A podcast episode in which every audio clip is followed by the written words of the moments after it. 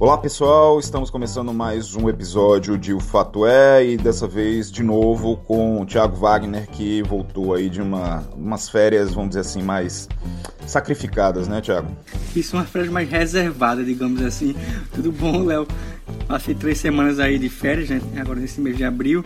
E férias isolado aqui em casa, né? Ainda sigo aqui na minha residência, isolado por conta do coronavírus, né? Graças a Deus, com saúde não, não tive nenhum problema com relação a isso, mas férias que não pude sair para praticamente nenhum canto, né? Somente para o mercado aqui fazer a feira por conta desse isolamento, né? É, diante da realidade que a gente está vivendo agora, né, principalmente aqui em Pernambuco, que é um dos estados mais afetados aí pela, pelo coronavírus, né, inclusive com mais mortes também, é, você está com saúde e, e bem e trabalhando, você, a gente só tem a agradecer, né? Não tem do que reclamar, na é verdade, mesmo que umas férias perdidas aí, mano. Isso, né? Ter, prática, ter né? saúde hoje é quase que um luxo, né? No, nesses tempos de coronavírus. E emprego também, né, Tiago? Sim, também. É. Pois é. é. Enquanto você teve aí nessas três semanas, o que não faltou, obviamente a gente falou muito de coronavírus, mas também não faltou confusão aí criada pelo governo de Jair Bolsonaro, né? O, o próprio, né? Cria a cada semana uma, uma crise aí no governo dele. E, foi, foi, eu acompanhei, né? E achei bem curioso, né? Porque quando eu saí, ainda tinha o Mandetta e o Moro como ministros, né? Quando eu voltei, já não tem mais ninguém. Pois é. E agora, a bola da vez agora fica com Guedes aí. Ele, se bem que essa semana ele já deu umas declarações dizendo que Guedes é o cara que manda na economia, né? Já voltou atrás aí, porque ele tinha já até alijado o Guedes aí de, de uns pacotes econômicos aí que ele estava planejando aí, né? O Plano Mais Brasil, enfim, que é o PAC do, do governo Bolsonaro. Sim. O pessoal da, da economia até chamou de Dilma 3, o, o, o PAC, o PAC né? É. Mas enfim, aí ele voltou meio que atrás aí depois da, da bordoada que levou aí de Moro, né? Moro saiu atirando, né? E foi muito mal. A gente tá vendo já repercussões aí negativas. O, hoje, né, que a gente tá gravando o programa, o Alexandre de Moraes, o ministro do STF, já é, suspendeu, né, a, a nomeação lá do, do menino da, da PF, né? O Alexandre. O Ramagem, né? O Ramagem, né? Que o pessoal já chama de Alexandre Camaradagem ou Brodagem. Eu acho ótimo como o povo consegue arrumar trocadilho pro nome dos ministros, né? É, é, pois é, o que não é, falta é, é meme é, o, o, nesse governo. O mais engraçado era do, do Osmar Terra, da cidadania, né? Que chamava ele de Osmar Terra Plana. É, pois é. Tem essas coisas engraçadas e tem as coisas horríveis também, né? Sim. Aquela declaração dele de ontem lá nas, na entrada lá do, do do Palácio do Planalto, né? O, não, da Alvorada, né? Do Alvorada, que é a residência dele. É, dizendo que e daí, né? E daí que a gente está com 5 mil mortes aí, superou a China. É uma, é uma falta de sensibilidade incrível. É difícil. Isso, muito difícil, né? E hoje, né? Quarta-feira, lembrando que é a gravação do programa, ele já usou a tropa de choque dele, né? Os deputados bolsonaristas que foram lá defender não só a declaração que ele deu ontem, né, ele tenta explicar o inexplicável, mas também cobrar mais uma vez a questão do isolamento né, dos governadores e também dos prefeitos, colocando a culpa das mortes não no Bolsonaro, mas nos governadores e prefeitos que estão fazendo esse isolamento social aí e provocando, é, segundo os, os deputados bolsonaristas, provocando as mortes não só por coronavírus, mas também por desemprego. Né? É, Bolsonaro, ele está criando né, confusão e, e, e, confusão no próprio governo dele, para o próprio governo dele.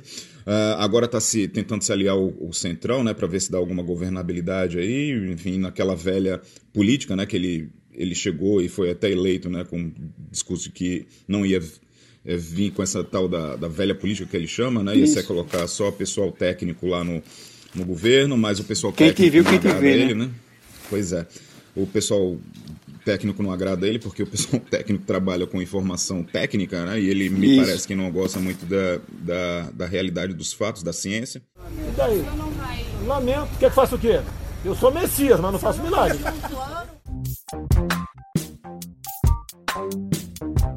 Aí, por conta de tudo isso, a gente né, vai tentar trazer alguns convidados aí para falar sobre essa nova crise, né, essas duas crises juntas aí, a crise do governo dele, a crise a crise do coronavírus, isso tudo junto, quais, quais seriam os, os impactos né, disso aí na, na nossa vida econômica e política, enfim. Uh, você quer começar, Thiago? Quero sim, Léo. Eu é, convidei né, o o Gil Castelo Branco, né, que é secretário da, da Associação Contas Abertas, né, que basicamente ela fiscaliza, né, ela é bem conhecida aqui no país, principalmente no mundo jornalístico, né, é, Alguém já deve ter visto, possivelmente, o Gil Castelo Branco dar entrevista para alguma TV aqui do país, porque ele é bem requisitado quando o assunto é a questão de contas públicas, né, a questão da economia também. E o Gil Castelo Branco, como eu já falei, né, ele é o secretário-geral da, da Contas Abertas. E aí vamos conversar com o Gil Castelo Branco para entender um pouquinho essa questão do, da economia e do coronavírus aqui no, no país.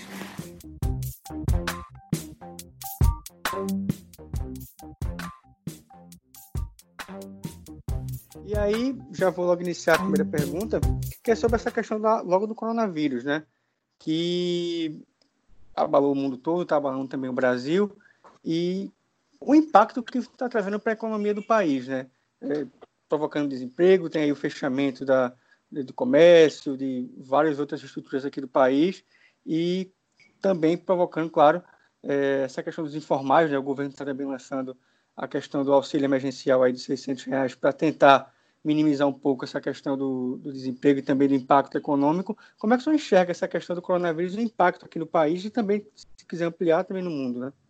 Olha, o coronavírus é um fato de tamanha relevância que eu creio ele pode ser comparado uh, às duas guerras mundiais e mesmo à depressão de 1929, 1930, né? Uh, as dimensões do coronavírus são pelo menos três, e todas elas extremamente importantes. A dimensão uh, saúde, em que nós sabemos, uh, todo dia acompanhamos a quantidade de mortos né, no mundo e no Brasil. A dimensão uh, social, a importância nesse momento de se ativar né, mecanismos de proteção social. E depois podemos falar mais sobre isso, porque era uma área em que nós nos deparamos agora com uma realidade que nós não conhecíamos, né? com a existência de 40 milhões de, digamos, invisíveis ou informais, né? Pessoas que não estavam em nenhum cadastro do governo, que não tinham CPF, que não estavam, não estavam nos censos do IBGE, não estavam em cadastro únicos do governo, então pessoas que estavam completamente à margem né, de qualquer tipo de, de assistência. E agora eles, enfim, foram localizados né, em função dessa, dessa pandemia.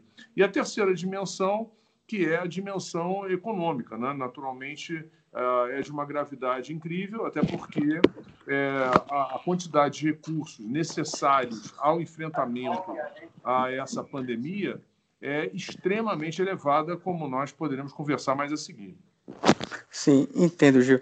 E que previsão a gente pode ter para frente? Né? O senhor falou aí que é, a comparação é quase com, com essa crise de 29, né? com a depressão de 29. É, e a depressão de 29 durou muito, teve um impacto muito longo né? É, nos países. É, teremos também um impacto tão longo assim aqui no Brasil, principalmente, é, um impacto que vai se estender, inclusive, além de, de 20, né, para 21, 22 talvez?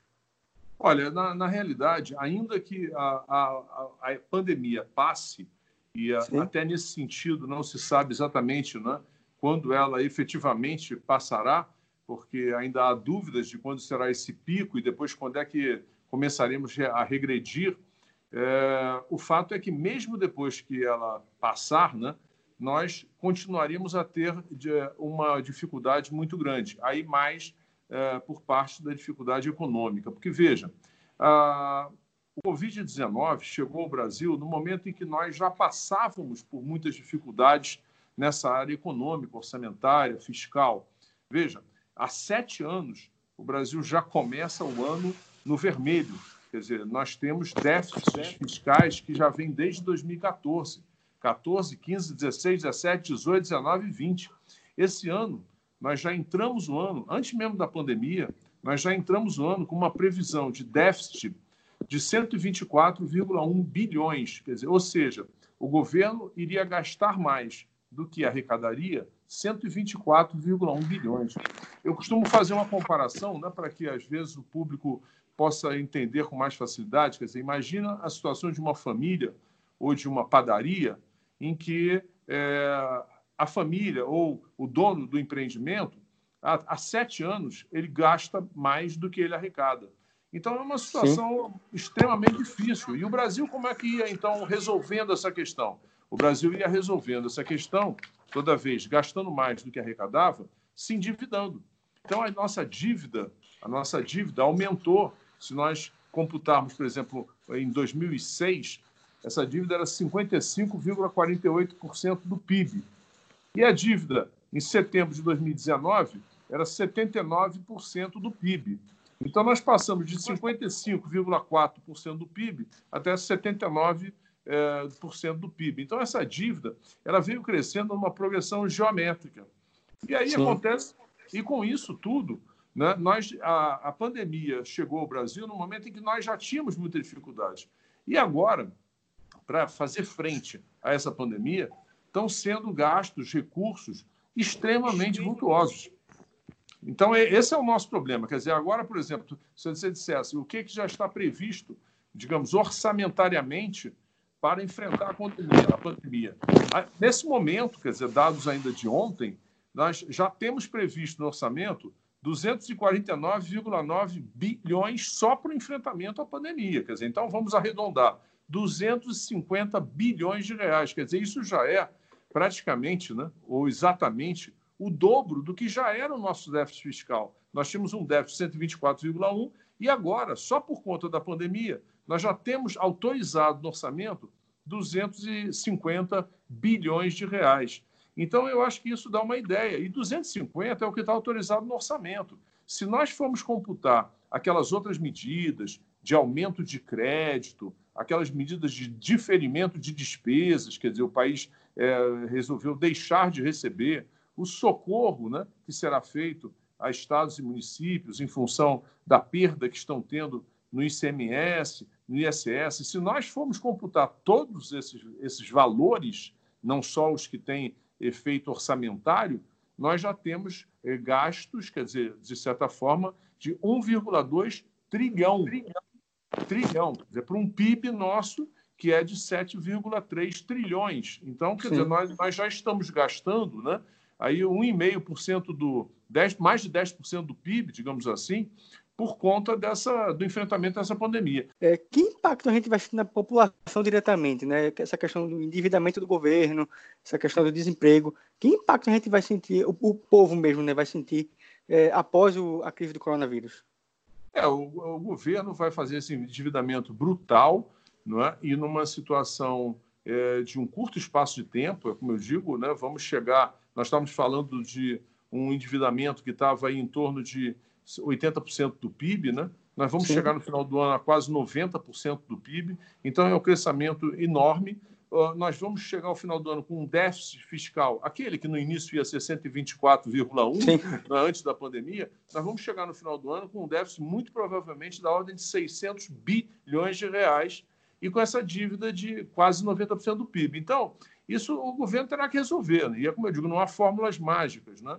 Então, a sociedade ela poderá ser afetada de várias formas, porque é, eu, eu não vejo espaço para aumentar imposto, porque a carga tributária brasileira já é muito alta e a, a sociedade vai estar saindo, digamos assim, de uma de medidas já muito drásticas, né? Empresas que estão fechadas, um desemprego elevado. Então, por isso, acho difícil, quer dizer, qualquer solução via aumento de impostos, seria isso descabido. Então, teríamos, teríamos que torcer para a economia realmente é, passar a ter um crescimento rápido depois da crise, para que nós pudéssemos, então, aumentar a arrecadação de uma forma natural, não é? E esse aumento de arrecadação, sim, gera um aumento de impostos, mas sem que haja um aumento da carga tributária, né?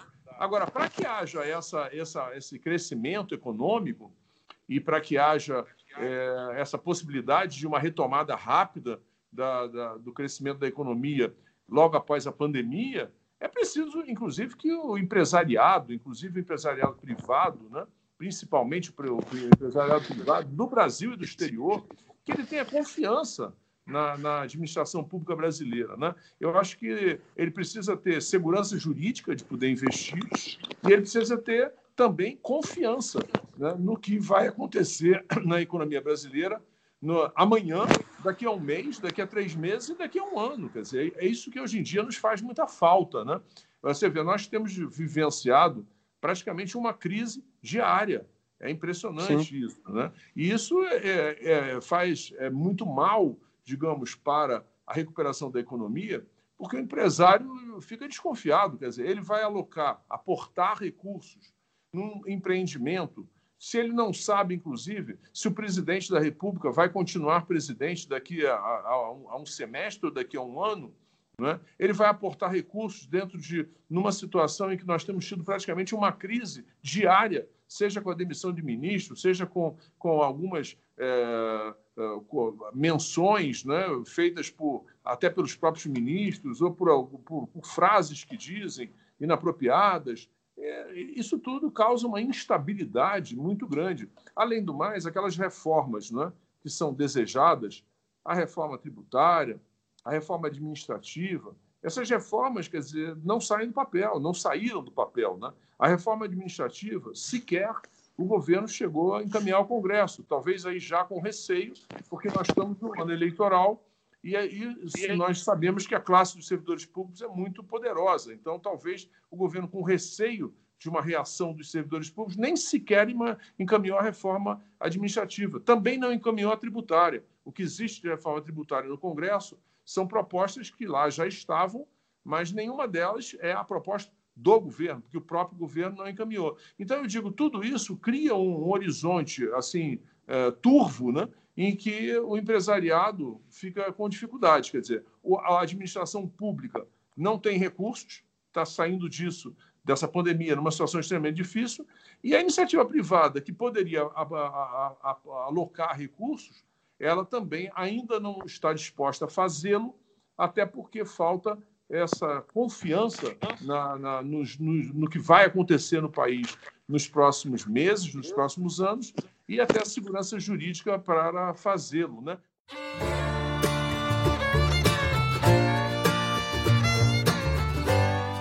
Pronto, a gente acabou de ouvir aí o Gil Cachalo Branco, né? No meio da conversa aí teve um pequeno bip, né? Porque o Gil, como eu falei, ele é bem requisitado pela imprensa do país e possivelmente durante, durante a nossa conversa teve um, um tocou o celular dele aí para possivelmente alguma outra entrevista para algum outro veículo de comunicação. E aí, Lá, você trouxe quem aí para conversar com a gente aqui no Fato É? Então, eu conversei com o Guto Ferreira, ele é estrategista de uma consultoria que trabalha com cenários políticos e econômicos, é a Solomon's Brain, lá de São Paulo. Ah, conversei, obviamente, sobre essa questão aí do, do dessa crise, né, que agora está gerando, o, o, reforçando inclusive esse discurso de impeachment, né, para muita gente o impedimento de Bolsonaro não seria nenhum problema, mas agora seria uma solução, né, diante da realidade aí de, de que ele traz todo dia para a gente, uma realidade cruel do pensamento dele, né, de, enfim, e também por conta dessa perda de governabilidade, né, ele é, o Alexandre Schwarzman, por exemplo, que a gente entrevistou na semana retrasada, você estava de férias, Uh, ele falou com a gente. Uh, bom, essa semana ele falou que uh, Bolsonaro virou um zumbi, né? Não tem mais jeito. E que ele está criando todas as condições aí para o fim do governo dele, né? O, o Guto Ferreira, é, eu perguntei com relação a essa questão aí da situação de Bolsonaro sobre isso e, e, e qual é a re, repercussão disso na, na nossa economia. Bom, vamos, vamos ouvir né, o Guto Ferreira, ele vai se apresentar e depois fala sobre a visão dele em, em relação a esse cenário político. Fala Léo, tudo bem? Eu sou Guto Ferreira, tenho 39 anos, sou jornalista de formação e atualmente sou estrategista-chefe da Solomon's Brain Inteligência Crítica, uma consultoria que trabalha cenários político-econômicos. Bom, primeiro é interessante é, deixar claro que o ano de 2020 economicamente, obviamente, já é perdido. Uma parte de 2021 também já está perdido. A gente acredita que até metade do ano a gente não tem nenhuma grande novidade de recuperação econômica. Talvez ela comece a partir da metade do ano que vem. Uh, isso num cenário extremamente otimista. Realmente você está correto quando você fala uh, sobre a dinâmica do governo. Né? A dinâmica do próprio presidente é realmente a geração de conflito. Né? Talvez administrar por crise ou perder o controle é, nessas crises, mas ele, ele tem uma dinâmica de geração de conflito desde a época uh, do governo de transição. Né? Então, isso obviamente não é bom. No caso do mercado financeiro, o mercado precificou a queda do Moro com uma leve queda, uh, depois já se recuperou. O mercado realmente está de olho, isso não teve nada a ver com macroeconomia, subida do dólar nem nada. Isso foi uma precificação é, da questão política. O mercado está de olho se o Guedes fica ou não. Esse é o próximo desafio. Obviamente, se houver uma saída do Guedes, a gente acredita que haja essa saída aí até o mês de setembro, por conta de mais dinâmicas de conflito que devem ser criadas até lá é, e de perspectivas da ala militar tentar forçar mais investimentos de infraestrutura, é, que é contrário ao pensamento econômico do ministro, é, aí nós vamos ter realmente uma, uma situação de queda na bolsa. Por hora a bolsa permanece volátil, mas ela tem mais subido que caído. Ela subiu, na verdade, ela, ela, ela caiu 9%, né? E ela já está recuperando esses 9%. Uh, ah, o Guto Ferreira também, eu perguntei para ele sobre se a saída de Moro vai deixar o presidente mais isolado, né? E, e essa ida aí do, do presidente aí para o centrão, né? Uh, tem muita gente também falando que essa saída de, de, de Moro vai projetar um quadro mais é, um quadro muito pior aí para para o país, né, com, com, forte recessão, né, o, uh, falando em queda do PIB de 6 a 9%, enfim. Ou, ou, seja, o cenário não é bom, né, por conta dessa, dessas crises políticas, né, e a falta de foco, né, porque traz uma falta de foco aí, né, quer dizer, a gente está precisando se recuperar ou, ou, ou focar mais no coronavírus e vem essas crises aí, enfim. Aí, justamente, o, o Guto ele fala um pouquinho sobre essa questão, fala que realmente é, Bolsonaro está cada vez mais isolado, principalmente por conta aí dessa guinada dele para o centrão, que vai justamente contra o principal discurso dele, que era contra a velha política, né? E, e ele lembra, inclusive, que o centrão tinha cargos no governo Dilma, né? E voltou pelo impeachment. Então, nada está garantido aí para Bolsonaro. Ah, na nossa avaliação, realmente, é, a questão, por exemplo, da saída do Moro, com as acusações que foram feitas, porque foi realmente uma coletiva de acusação, ela gera um processo quase que inevitável em algum momento de ser analisado um processo de impeachment contra o presidente. É, nós acreditamos que o presidente já está isolado, que na melhor das hipóteses ele está sendo tutelado, uh, principalmente pela ala militar, mas tem aquela ala ideológica que sempre o estimula a ir numa linha de confronto. Uh, mesmo com a negociação com o Centrão, nós acreditamos que isso não vai adiantar muito, porque o Bolsonaro vai ser muito criticado pela sua própria base de estar tá fazendo negociações com uma parte que ele chama de velha política. É, Lembre-se também que no impeachment da presidente Dilma, o Centrão também tinha cargos uh, no governo e ainda assim votou o processo de impedimento da presidente. Então, na nossa visão, ele já perma está isolado já faz algum tempo e agora a tendência é só de piora. E para finalizar, Tiago, uh, tem a questão também da pobreza, né? Eu, eu, fiquei muito curioso porque tem vários organismos internacionais alertando para a desigualdade, né? Principalmente entre as nações ricas e pobres, né? E em desenvolvimento como o Brasil, quer dizer, o coronavírus vai aumentar esse, esse gap, esse espaço aí, né? Uh, os países com maior capacidade de e a gente pode ver isso já agora, né? Os países com maior capacidade assim de testagem, de ter bons sistemas de saúde, têm saído melhor no combate ao coronavírus, né? É, até mesmo lá em Nova York, em, nos Estados Unidos, Nova York, por exemplo, o vírus é duas vezes mais mortal entre negros e latinos, quer dizer, que moram em, em, em comunidades mais pobres, né? Sim, que, uh, que, que, por consequência não tem acesso a, a serviços de saúde de tão qualidade, né? Tanta qualidade, né? É, a, a, FAO, né, que é um organismo da, da ONU, né, já alerta que o coronavírus vai aumentar a pobreza na América Latina. A gente tem um dado aqui local também. Lá em Brasília, das cinco cinco das oito regiões administrativas lá do Distrito Federal, né, com maior percentual de letalidade, é, é, tem maior percentual são justamente as áreas mais pobres da cidade, ou seja, isso é um dado que eu tentei levantar aqui de Pernambuco, não consegui, mas é um dado que mostra que realmente o coronavírus ataca mais aí as pessoas que têm menos, né, menos é, grana, enfim, são os mais pobres mesmo, enfim. É, o Banco Mundial prevê aí 40 a 60 milhões de pessoas que passem a engrossar esse contingente aí da população que vai viver abaixo das condições de extrema pobreza, ou seja, são pessoas que ganham menos de 1,1 dólar e 90, 2 dólares por dia. O Guto, ele lembra justamente, você falou do desemprego aqui, ele, ele está calculando aí que é, pelo menos o desemprego aqui no Brasil até o final do ano vai aumentar em 30%, ou seja, a gente tem 12 milhões de desempregados né, atualmente, mais ou menos, isso aí vai aumentar em 30%, ou seja, é, mais 3 milhões, mais, mais de 3 milhões de pessoas, né, quase Sim. 4 milhões de pessoas aí. vão entrar aí para o desemprego. Olha, essa é uma questão muito, muito interessante. A gente acredita, por conta dos cenários avaliados, que nós vamos ter um nível de protecionismo muito mais alto, colocando em risco eh, os sistemas de comércio multilaterais eh, e o próprio globalismo. Então, isso vai ser puxado pelos Estados Unidos agora, por Reino Unido, União Europeia, todo mundo vai fechar um pouco a questão de comércio e vai começar a fortalecer os seus mercados internos, sobretudo pela melhoria da indústria, né? Porque a indústria tem cadeias mais longas, paga os melhores salários, tem um maior desenvolvimento de produtos de alto valor agregado. Eh, no caso do Brasil, sem sombra de dúvidas, nós estamos calculando aí um aumento da pobreza, né? Das pessoas que haviam saído desse, desse perfil de, de pobreza extrema, devem retornar a ele e com certeza a gente deve ter por volta de 20 a 30% a mais uh, de número de desempregados uh, no país. Isso considerando os dados oficiais de hoje. Né? Então, a gente coloca aí 12 milhões de desempregados, provavelmente mais 30% uh, eh, em cima disso. Realmente é uma situação muito difícil e que vai depender muito agora do processo de discussão na equipe econômica de intervenção ou não do Estado na economia para segurar esse, esse, esse momento. É interessante lembrar o seguinte: esse é um momento de exceção, né? Então, as maiores nações, as nações mais liberais é, e capitalistas do mundo estão partindo para uma linha é, de Keynes e não de Hayek, né, que é uma linha mais intervencionista. Ela é momentânea, mas ela deve acontecer.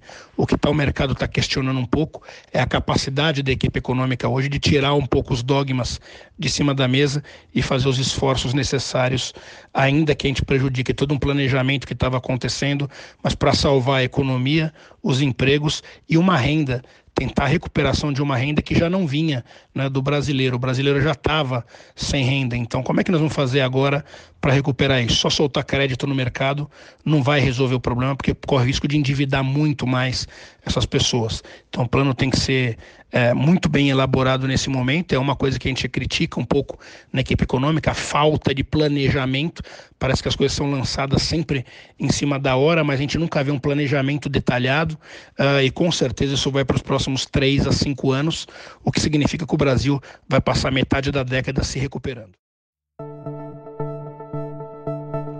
O Guto Ferreira ele falou do, do Keynes e do, do Hayek, né? O Keynes é o, o, o, o, economista inglês que influenciou aí a questão dos ciclos econômicos. Ele é, uma, é um nome sempre lembrado aí quando nas crises, né? Porque enfim, a, a economia, o mundo sempre está em crise depois, de, depois da Segunda Guerra, né? Quer dizer, e aí ele defendia justamente isso, uma maior intervenção estatal aí para você recuperar a economia, porque na visão dele é, o, o, o, livre mercado a, não, não, não seria suficiente aí para recuperar a economia. Não, não consegue e... se regular, né? Para fazer essa recuperação normal, né? Digamos assim. E o Hayek que ele, que ele mencionou é Friedrich Hayek, que é, é um dos expoentes aí da escola austríaca, que é o defensor total do liberalismo e também influenciou muita gente, muito, muito, muito influente no século XX também. É, influenciou nomes como Milton Friedman e, e o Mises também, enfim.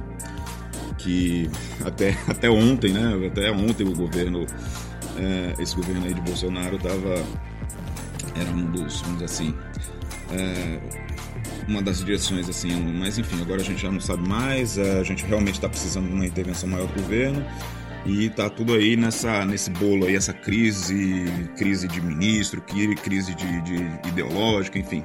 A gente não sabe para onde esse bolo vai, mas vamos torcer, a gente fica aqui na torcida, né, Tiago, para ver dos, que o, dos males o menor, né? Isso, fica na torcida para que tenha pelo menos uma, uma espécie de harmonia né, entre, entre, não só entre os poderes políticos, mas também entre os poderes econômicos, né?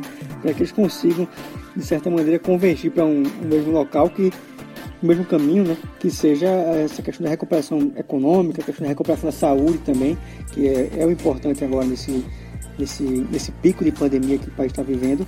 Então, torcer para que haja essa convergência que se entendam um pouquinho melhor, que se desentendam menos, né? Para que haja uma melhora né, da, da, economia como um todo. Né? É isso aí, Thiago. A gente vamos ter que terminar agora o programa, mais um programa. É, eu agradeço a todo mundo por estar ouvindo a gente agora, é, até esse momento, e fico feliz que você tenha voltado, Thiago, Sim. aí para. não, mas, não, mas eu, eu, eu ouvi, né, acompanhei o, o, os programas anteriores, né, que não estavam comigo. E o pessoal foi muito bem também, viu? A Mariana, o Rafael, o Cleodon. Todos foram, foram muito bem. Acho que nossos ouvintes também gostaram muito deles aí durante essa passagem ah, sim, pelo certeza. Fato É. E agradecer também pela paciência deles né, de, de, trabalhar conosco aqui. É isso aí, a gente só tem que agradecer o, o pessoal que está escutando a gente e é isso aí, né, Thiago? Isso. Então. É... Quem, falar. Quem, só para lembrar, né, quem quiser acompanhar nosso programa, né, o Fato É, pode acompanhar nas principais lojas né, de podcast que são o Spotify, o Hear o Google Podcast, né, o, o Addicted, né, e também, claro, no site da Rádio Jornal, só procurar lá pelo Fato É e vai encontrar o nosso programa, não só esse né, sobre economia durante o coronavírus, mas também outros diversos programas que analisam, principalmente nos últimos, nas últimas semanas, o coronavírus. Né? Isso aí. Valeu, pessoal. Um abraço. Valeu, pessoal. Um abraço aí.